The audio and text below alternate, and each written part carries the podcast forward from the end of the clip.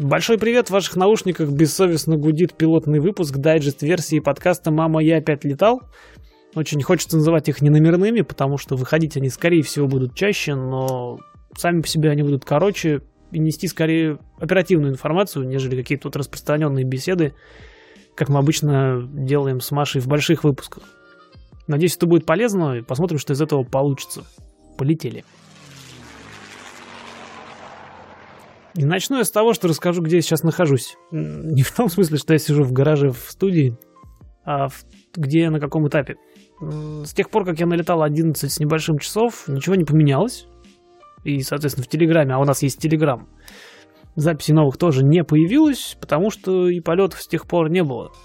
На аэродроме я был пару раз, но оба раза взлетать у нас не получилось, потому что то облака у нас низкие, то еще какая-нибудь ерунда. Летать в плохую погоду мне как нельзя было, так и нельзя. Поэтому прогресса особо нет. Если же подбивать средний итог, общий, то мы прошли, э, мы, когда я говорю мы, я имею в виду с моим инструктором, прошли первую часть э, программы. Она состоит из трех частей. Вот к концу первой части мы подобрались. В нее входят э, основы управления самолетом, там базовая аэродинамика, схемы самолета, его устройство, какие у него есть органы управления, базовый радиообмен, да, то есть объявить о том, куда ты там летишь, куда ты собрался, где ты находишься. Наземные операции, то есть э, начиная с э, рулежки, заканчивая заправкой, потому что, ну, кто же знает, где и когда тебе что пригодится. Ну и основные маневры, включая взлет. Посадка пока мне недоступна, хотя один раз мы практически сели. Посадка, она уже для второй части, когда ты уже контролируешь самолет. Основные уроки у нас уже прошли, но я чувствую, что до зачета между всеми, между каждыми частями программы есть промежуточный зачет, чтобы было понятно, что ты готов перейти на следующий этап. Я не чувствую себя уверенным, поэтому мне понадобится еще, наверное, часа 3-4 для того, чтобы отработать кое-какие определен... конкретные маневры. В частности, крутые повороты направо, если я правильно помню. Ну и по мелочи. Там еще есть у меня вопросы, потому что ну, 11 часов это 11 часов. Такие дела. Но я думаю, что проблем с первым этапом возникнуть не должно, потому что я уже чувствую машину и лечу достаточно уверенно. Посмотрим, что из этого получится. Записывать звук с цифровым шумоподавлением от NVIDIA RTX внезапно плохая идея. Будем знать. Отвечу сразу пачкой на вопросы, которые мне задают чаще всего. Летаю я на местном аэродроме недалеко. Летаю я на самолетах Cessna 172 модели М, N и P. Они чертовски похожи друг на друга, отличаются там буквально цифрами скоростей и расположением органов управления на панели. Среднее занятие длится около двух часов, из которых я успеваю налетать один. Последнее время я осматриваю, то есть предполетную подготовку делаю быстрее, и получается налетать где-то 1,3 часа за занятие, что клево. А коль скоро у нас с вами выпуск пилотный, это самое время для экспериментов разного рода. Я кинул клич в Телеграм для того, чтобы люди слали мне голосовые и тем самым участвовали в подкастах. И на этот клич откликнулся сторожил нашего чатика в Телеграме Павел, за что ему огромное спасибо.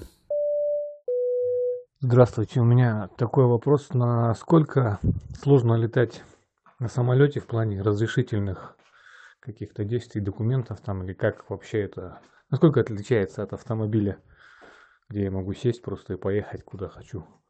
На самолете что нужно получать и как с пересечением границ быть. Спасибо. Так как у нас все-таки дайджест, я попробую ответить коротко и, как я люблю, с конца пересечение границ, по большому счету, для пилотов не отличается от э, процесса пересечения границ с пассажирами. То есть самолет приземляется в аэропорту назначения, и там уже проходят все визовый, паспортный контроль, досмотр, таможню и так далее. То есть пилот, который частный пилот, коммерческий пилот, пилот авиалайнера, он, у него должны быть все документы в порядке. Естественно. В остальном процесс точно такой же. Единственное, что часто в аэропортах для пилотов есть какой-то приоритет, отдельная очередь, потому что, ну, в конце концов, почему нет? Ну, а что касается перемещения внутри страны, тут отличие от автомобилей Ну, небольшое. Есть свои особенности, конечно, например, не знаю, воздушные пространства могут быть закрыты для вашего типа самолета, или вы должны определенную высоту там выдерживать, всякое может быть. Но по большому счету, если в двух словах, то ты можешь лететь куда хочешь и когда хочешь. Если на машине ты садишься и едешь по дороге, то ну, в самолет ты садишься и летишь по каким-то контрольным маршрутным точкам. И по большому счету, да, конечно, ты должен подать маршрут, тебя постоянно передают от одного диспетчера к другому, и ты сообщаешь периодически, причем это твоя обязанность о том, как ты согласно этого плана движешься, рассчитываешь э, пролет контрольных точек и так далее. Однако, если почему-то в полете ну, по какой-то серьезной причине или просто передумал, и ты решил лететь в другую сторону, проблема у тебя, как правило, не возникнет, особенно если ты понимаешь, куда ты летишь, можешь об этом внятно рассказать очередному диспетчеру, понимаешь, какие воздушные пространства у тебя на пути, кого тебе нужно отрабатывать, и ты в полете, в процессе можешь рассчитать вот эти самые новые твои контрольные точки. В остальном полная свобода. Ты можешь утром придумать, там, лететь в один город, приехать в аэропорт, подать э, план полета, взлететь и потом решить, нет, не поеду туда, хочу в другой город. Или там, я не знаю, в полете тебе кто-то позвонил, сказал, что нужно в другое место, там что-то у тебя отменилось, или погода, ты взлетел, смотришь, а у тебя на пути такая грозища, что тебе нужно срочно вот в другой аэропорт садиться и ждать, пока она куда-нибудь уйдет. Абсолютная свобода, нужно знать процедуры, нужно знать особенности, нужно понимать, что ты на самолете, банально, если у тебя, например, что-то случилось или нужда застала, ты не можешь просто съехать на обочину и, не знаю, починить самолет. Ты летишь, ты в воздухе, тебе нужен аэродром, тебе нужна посадочная площадка, и на своем маршруте ты должен их расставлять. Но каких-то формальных ограничений на то, чтобы куда-то лететь, у тебя нет.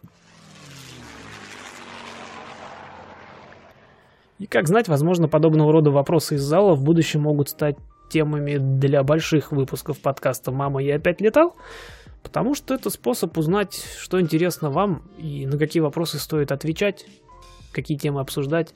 А посему подписывайтесь на наш канал в Телеграме и следите за собой, мойте руки. В конце концов, в такое время живем. И обязательно показывайте мой подкаст друзьям, потому что это единственный способ захватить мир, ну или, по крайней мере, рассказать об авиации в Штатах большему количеству людей. До связи!